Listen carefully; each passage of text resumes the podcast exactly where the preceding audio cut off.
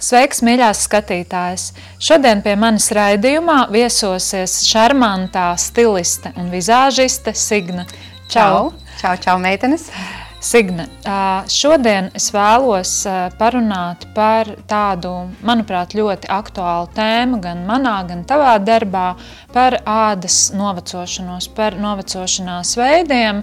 Šobrīd, par cik ir jau iestājies pavasaris, saulainā sezona, tad īpaši es vēlētos uzsvērt fotonovecošanos un ar to saistītās ādas problēmas, vai šis termins tev ir pazīstams un cik lielā mērā tas tevi uzrunā gan Jā, personīgi. Man ir ko piebilst, ka ne tikai darbā mūsu.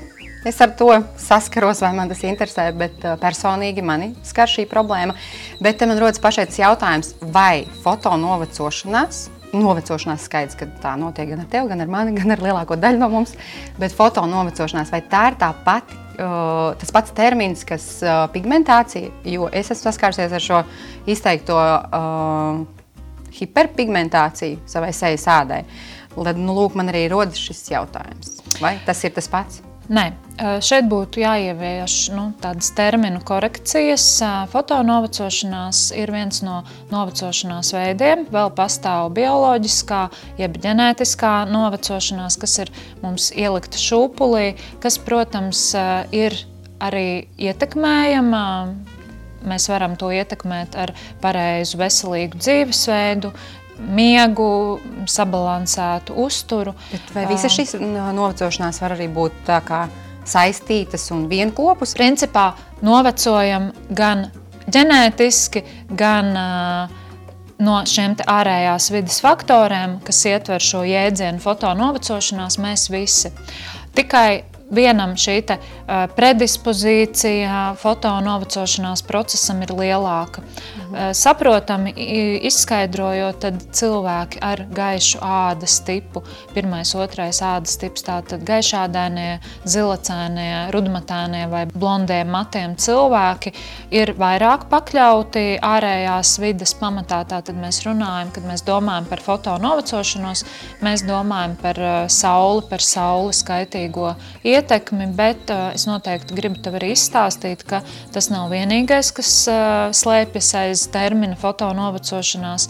Mūsdienās mēs ļoti daudz uh, lietojam dažādus gadgetus, jā, planšetes, uh, datori, tas viss uh, sevī nes arī zilo starojumu, kas arī ietekmē mūsu fotonovecošanos. Kā tā izpaužās? Tad uzreiz galvenais jautājums, lai es spētu atšķirt, vai mani šī problēma skar. Principā tā tad fotonovecošanās izpaužās kā nevienmērīga pigmentācija, pigmentācijas traucējumi, kā sīkas, smalkas krunciņas, ādas dehidratācija, izžūšana. Tas viss man ir. un arī uh, pastiprinās virspusējie asinsvadi, jeb kapilāri, Jā. ko mēs uh, arī uh, apzīmējam ar terminu kuperozi. Tas viss notiek mūsu ādā saules uh, ultravioleto staru A, B rezultātā, jau pieminētā zilā starojuma, kā arī redzamās gaismas starojuma ietekmē. Bet es neesmu dabīga blondīne. Es neesmu rudmate, un man nav patiesībā gaiša āda. Es ļoti viegli iesauļojos. Kādēļ man ir tik ļoti izteikti šī fotonovecošanās? Tātad? Kas varētu būt par iemeslu šam, šim novecošanās procesam? Mums katram šūpulī, jeb ģenētiski, ir ielikts mūsu saules stundu limits. Ja? Viņas, tas, es esmu viņu izsmēlus. Tātad, jā, tā, tūlīt izstāstīšu. Principā tas ir tā iedomājies, ka tev piedzimstot tiek iedots nu, stikla trauks, un katra stunda ko tu pavadi saulē, ir piliens. Mm. Tad, kad tava individuālā, tā, teiksim, varbūt tavs trauks ir tik liels, varbūt kādam viņš ir mazāks, mm. kādam ir lielāks, tad, kad tu noteiktā vecumā esi sasniegusi savu eh, stundu limitu, jeb saules stundu limitu, tātad to laiku, ko tu esi pavadījusi saulē, tad, kamēr šis trauks spēj, kamēr nav pilns, kamēr nav pilns Tikmēr šīs foto novecošanās pazīmes neparādās. Un parasti, kad mēs runājam par novecošanos, tajā skaitā par foto novecošanās procesiem, tad parasti tās izpausmes sāk parādīties aktīvāk pēc 25, 30 gadu vecuma. Bet, protams, tie cilvēki, kuri darba profesijas dēļ vai teiksim, sava dzīvesveida dēļ ir vairāk stundas pavadījuši ārā, teiksim, tie, kas ir bijuši dažādu iemeslu apstākļu dēļ kaut kur uh, siltajās zemēs, kur saules aktivitāte ir savādāka kā tajā vietā, kur viņi ir dzimuši, tad tas arī var veicināt to, ka visas šīs izpausmes un tas saules stundu limits tiek ātrāk sasniegts. Tā kā, um, vai es atbildēju uz tavu jautājumu, un vai varētu būt, ka tu ar savu nu, sauļošanās ieradumiem esi veicinājis to, ka tas limits ir izsmelts ātrāk, kā tu vēlētos? Tu patiesībā vēl vairāk nekā labi atbildēji uz manu jautājumu, jo īstenībā neviens man nekad to nebija šādi pasniegts ar trauku. Es domāju, ka ļoti daudzām meitenēm būs labs izskaidrojums. Kādēļ pēkšņi mēs agrāk visu laiku sauļojāmies, viss bija kārtībā, un te pēkšņi vairāk nu, nevaru. Es eju saulē, es teiktu, vispār nevaru seju rādīt saulē. Necik man uzreiz ir vienkārši izteikti pleķi. Un ir vietas, nevis tā, ka man ir tumši pleķi, un kad es nosauļojos ar tumšiem pleķiem, bet vietām ir tumši pleķi, un pārējos laukumos vienkārši saule vairs neķer. Vispār. Bet uh, es varu pastāstīt savu stāstu par sauļošanās uh, pieredzi. Jā, es te klaba. Uh, tad um, mēs esam tas vecums, tā paudze, kas ir piedzīvojusi solāriju laikmetu. Ja. Es, gan, es gan atzīšos, ka es nebiju izteikti solāriju upuris, man kaut kā vecāki neļāva to. Un es tiešām kaut kā limitēju, jo man abiem vecākiem ir izteikta hiperpigmentācija, un es apzinājos to, ka, nu, šeit, ka daudz ļoti to solāriju nevajadzētu. Uh, bet trešajā grūtniecībā es aizbraucu uz Turciju. Un es pirmajā dienā, kā, kā paiet mākonis garām, tā es segu nost, šitā te guļu saulē un sauļojos. Jūs redzētu mani vakarā. Es ne, ne tikai biju apdedzinājis sev to sejas ādu, bet es biju, man liekas, sadedzinājis, nu tā pamatīgi. Ņemot vērā, ka es biju stāvoklī, man nedrīkstēja antibiotikas nekādas lietot, bet es tik ļoti apdegu, ka man pa visu muti apkārt bija austumpums, un es visu ceļojumu varēju ēdienu ēst tikai caur salmiņu. nu, tik traki man bija. Pēc tam, protams, es pieļauju, ka ar šo reizi es pieliku tādu treknu punktu vispār savai sauļošanās pieredzē. Es vēl atceros man bildes, kad tikko dzīva mana meitiņa. Es paskatos tās bildēs, man ir pilnīgi kā leopardam tā seja. Jā, nu, protams, paldies, ka padalījies. Es varu teikt, nu, jā, diezgan tāda skarba pieredze, bet principā tas ļoti labi ataino nu, arī to problēmu. Es pieļauju, ka man vēl tur viss kopā bija. Tomēr vēl bija, es biju stāvoklī. Jā. Tur viss šī hormonālais es, es līmenis, tā, ka... iedzimtība vēl. Jā, nu, un izsmēja jau... savu trauciņu. jā, nē, es domāju, šeit tā situācija ļoti labi mums parāda, hiperpigmentācijas viena no variantiem, kas ir hormonālais fons, Jā. jeb grūtniecība, plus uh, saule bez uh, adekvātas saules aizsarkrēma. Nu, es tev pajautāšu, pieklājības pēc, vai, vai tu lietoji saules aizsarkrēmu? es atceros, ka man bija līdzi. Nu, droši vien, ka liku, bet es neliku viņu tādos daudzumos, kā vajadzētu. Arī par šo jautājumu, vai vispārīgi šie, um, uh, visi šie uh, uh, SPF uh, krēmi, viņi nav ļoti ķīmiski. Paldies par jautājumu. Saules aizsarkrēmi klasiski tiek iedalīti fizikālajos, kas satur fizikālos filtrus, tādus kā titāna dioksīds, cinka dioksīds, kas ir tikai ar tādu fizikālu gaismu atstarojošu iedarbību. Tā bija vēsture. Uh, Tad, kad uh, tu noteikti esi redzējis saules aizsargkrēms, kas ir balts, jā. kas ir, tā kā, ir tāda maska. Vairāk, ne? jā, principā jā. fizikālie, jeb dabīgie filtri, kas tiek iegūti no iežiem, tātad uh, balti pigmentu saturoši krēmi, kas aizsargā tikai tātad, uh, tādā ār, ārējā, ārpuses līmenī. Tātad neļaujot uh, sau, saulē apdegt tādai. Tātad tie ir labāki par... Uh... Tūlīt izstāstīšu. Pēdējos gados, un ja tu izvēlēsi, tava izvēle ir uh, par labu dermokosmētikai un dermokosmētikas uh, saules aizsarglīdzekļiem, jeb saules aizsargu krēmiem, kas ir nopērkami aptiekā, tie parasti saturēs gan šos fizikālos filtrus, gan ķīmiskos filtrus. Jā, ķīmiskie filtri ir ražoti laboratorijā, tā ir ķīmija, tās ir īpaši gudras molekulas, bet uh, kāda ir būtiskākā atšķirība šiem fizikāliem saules aizsardzības krēmiem no ķīmiskiem? Ķīmiskie saules aizsardzības krēmi ir radīti jau tur ir pievienotas īpašas vielas arī šūnu aizsardzībai. Uh, un, principā, mēs arī uh, izmantojot šos ķīmiskos savienojumus, īpašās aktīvās vielas, varam palīdzēt padarīt šo saules aizsardzību krēmu ne tikai kā tādu līdzekli aizsardzībai, bet mēs varam pievienot tur vielas, teiksim, tādu aktīvo vielu kā tiamidols, kas ir pret pigmentāciju. Uh, vien, vienā krēmā tu vari tā kā Tas nodrošina gan aizsardzību, gan jau palīdz uh, cīnīties, lai tev šajā aktīvā saules sezonā pigmentācija nepaplašinās, nepa, nepadziļinās. Bet kā, palīdz jau bloķēt arī pigmenta veidošanās procesu. Tas ir viens no variantiem. Tāpat mēs varam pievienot vēl citas aktīvās vielas, lai palīdzētu, lai tā kā uzlabotu tā krēma iedarbību un paplašinātu to darbības zonu. Teiksim, ir speciāli saules aizsarga līdzekļi sejai, kurai jau ir nepieciešama šī pretnovecošanās arī efekti un terapija, tad tur tiek pievienot mums ļoti labi zināmā hialuronskābe, kas kā, to produktu padara jau daudz efektīvāku un jaudīgāku. Bet uh, ir daudz dažādu viedokļu. Es pārstāvu ārstu dermatologu viedokli, ka e, šie pat ķīmiskie krēmi Labāk e, ir labāki e, un teiksim, to lietošana nav bīstama veselībai un dzīvībai. Turpretī saules radītais negatīvais teiksim, efekts var būt nav runa tikai par novecošanos, par šo pigmentāciju, bet uh, mēs arvien vairāk redzam, ka saule skar arī jaunus cilvēkus un vēzis, kas ir uh, tas nākamais jau punkts pēc visām šīm novecošanās pazīmēm. Tas ir arī nu, tā realitāte. Radās personīgs jautājums Droši. līdz ar to. Vai tu pats sauļojies? Nē.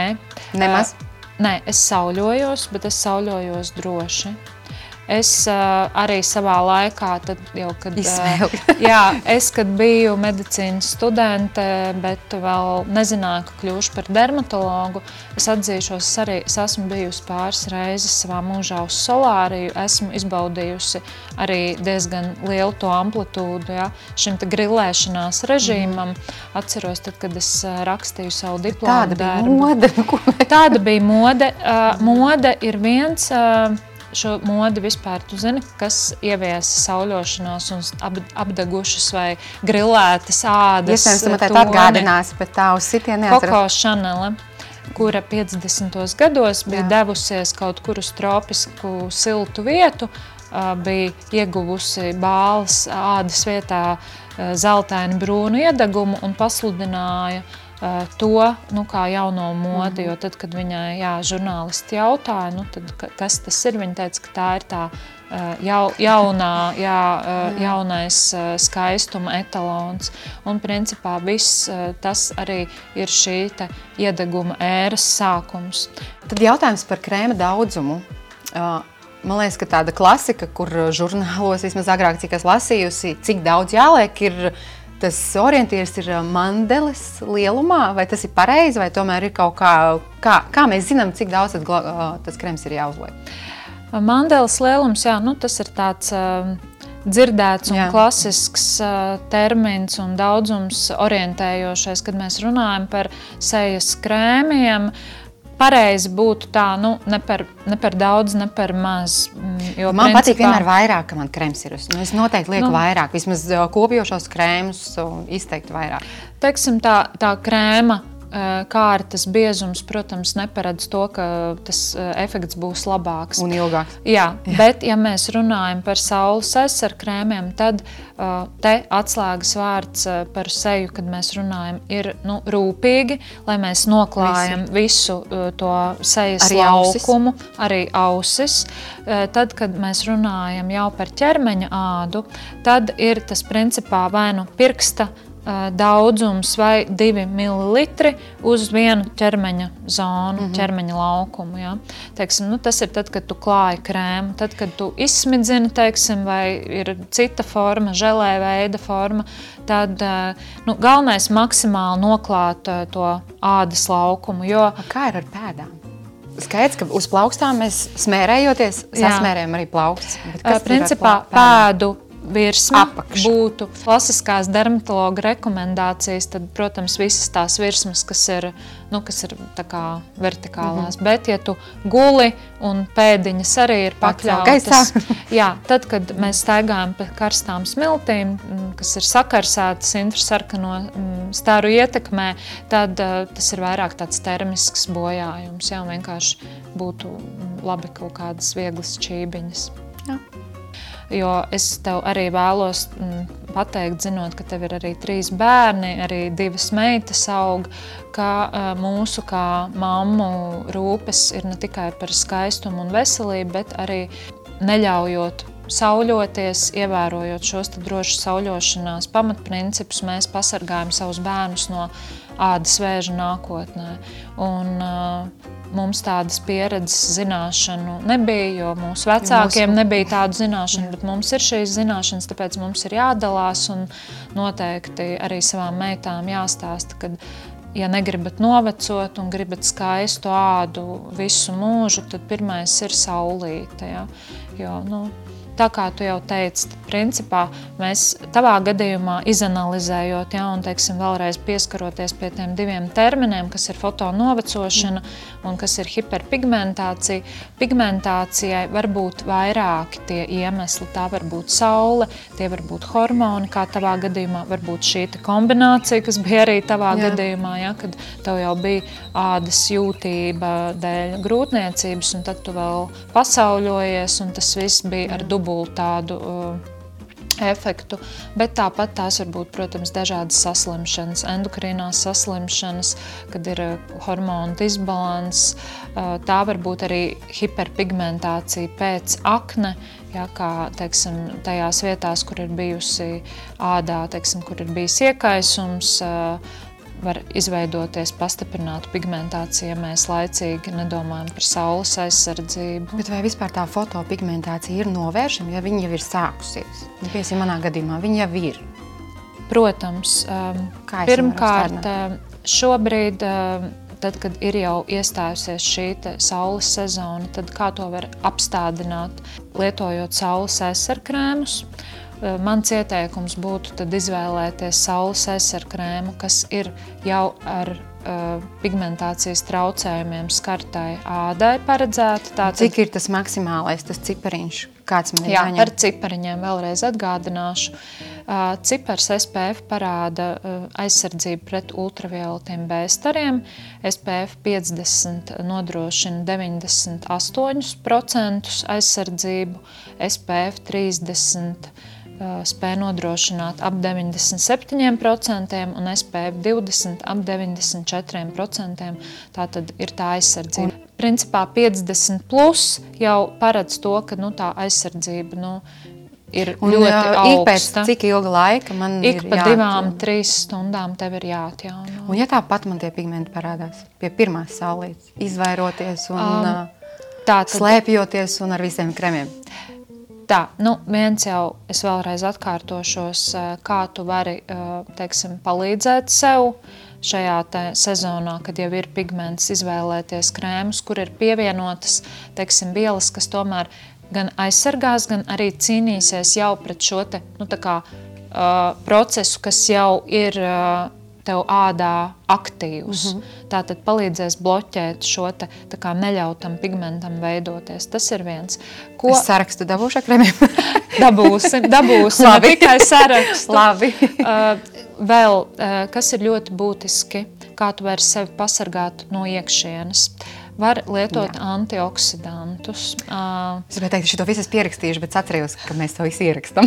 mēs to ierakstām. Tātad papildus visiem, uh, kam jau ir esoši pigmentācijas traucējumi, es noteikti savā praksē iesaku, nezinu, divas nedēļas pirms saules sezonas uh, sākšanās sākt lietot iekšķīgi antioksidantus. Tā kā aptiekās nopērkams? Aptiekās nopērkams, jā, praktiski, uh -huh. nu, tie ir vitamīni, vai īpašas, īpašas aktīvās vielas, auga ekstrakti, tādi kā astaksantīns, kas ir iegūts no aļģēm, no tādas aļģes hematokokus pluviālis, mm -hmm. kas ir ļoti spēcīgs antioksidants, ko var lietot iekšķīgi, beta-karotēns, uh, kas, ko satur arī burkāni, lūdzu burkānu sulu lietot. Ja? Tas arī palīdz veidoties tādam dzeltenīgi, mm -hmm. uh, dzeltenīgākam iedegumam.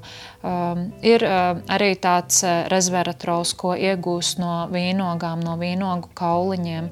Protams, tas neatceļ saules aizsarkrēmu lietošanu, bet tas palīdzēs, tas tā kā radīs nu, tādu dubulto barjeru, dubulto aizsardzību. Ir svarīgi jā, pastāstīt tiešām visus tos mīnusus un uh, arī pastāstīt, ka ir citas iespējas. Es nezinu, vai tu savām klientēm iesaki, teiksim, nu, runā par drošu sauļošanos, par to, ka varbūt arī, nu, kad ir citi jau skaistu metaloni, ka nav jābūt šokolādes brūnai, jāatzīst, ka šobrīd ir ļoti maz meitenes, kas ir tiešām tādas, nu, šokolādes brūnas, jā, ja varbūt viņas ir bijušas kādā ceļojumā, tas savādāk no ceļojuma, tu gribot, negribot, nu, pārsvarā vienmēr atgriezīsies tāds zeltaini iededzis.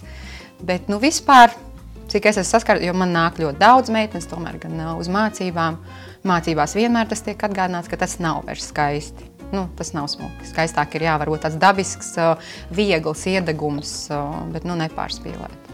Un tas, ko tu stāstīji par to, ka tev sejas āda vairs normāli, Jā. vienmērīgu iedegumu neveidojas. Es varu teikt, ka man ir līdzīgi. Nu, es arī necenšos tā teikt, tās robežas pārbaudīt, bet tas ir tas, ka teiksim, jebkurai nezinu, datorprogrammai viņai sāk izmest erorus. Ja? Tie ir šie erori, jeb kļūmes, kļūdas mūsu pigmentārās sistēmas darbībā, bet, protams, ar adekvātu mm, speciālu teiksim, jau to problēmu risināšanai paredzētu saules aizsargu līdzekļu lietošanu, mēs to procesu varam nu, kaut cik noregulēt, ja tā var teikt. Tā kā, uh, man būs tev arī šodien dāvaniņa. Es ceru, ka tā tev patīkami iepriecinās. Protams, man patīk dāvans. tie ir uh, saules aizsargu līdzekļi tieši uh, tādai ādai ar pigmentācijas problēmām, uh, ar uh, īpašu sastāvu, kas palīdzēs nenovecot vai novecot skaisti. Es no šī esmu ko mēģinājis, un man ļoti, ļoti patīk. Tā kā es domāju, ka es arī par šo ļoti priecāšos. Super, jā, paldies. Es tev varu sīkāk pastāstīt. Tad es izvēlos paskatīšos, kas tur jā, ir. Jā, droši. Tātad. Jā, šo es vēl neesmu mēģinājis, bet perfekti, ka būs tā. tieši. Man bija ar SPF 30 pirms jā, tam, un tieši man. pigmentācija. Jā, tā tad tev būs saules fluīds ar saules maksimālo aizsardzību un um, ar atslēgas vārdiem pigmenta kontrolē. Tā tad izstāstīšu, ar ko šis te fluīds atšķirās no parasta saules aizsarkrēma. Nē, viens ir ar tonīti. Ah cik forši. Jā, tātad pigmentu kontrola uh, sastāvā ir jau pieminēta aktīvā viela tiemidols, kas palīdzēs jau tev cīnīties tajās vietās, kur jau ir pigmentācija, lai tur tā pigmentācija nepastiprinās. Mm -hmm. Tā kā es ceru, ka šis produkts tev patīkami pārsteigs. Ļoti, paldies. Uh, otrs Super. produkts ir uh, CC krēms. Jā. ar toni. Tādas es ļoti iemīļoju. Tāda man ļoti patīk. Jā, Visu vasaru bet, staigāju tādu. Jā, bet uh, tas nav vienkārši saules aizsardzības krēms ar toni, bet tāds, kur ir arī hialurona skābe, kas palīdzēs arī profilaktiski nodrošināt pietiekamu mitruma līmeni, lai āda necieš no sausuma un noveco lēnāk. Super, paldies. Lai skaistums vairojas. Jā, paldies.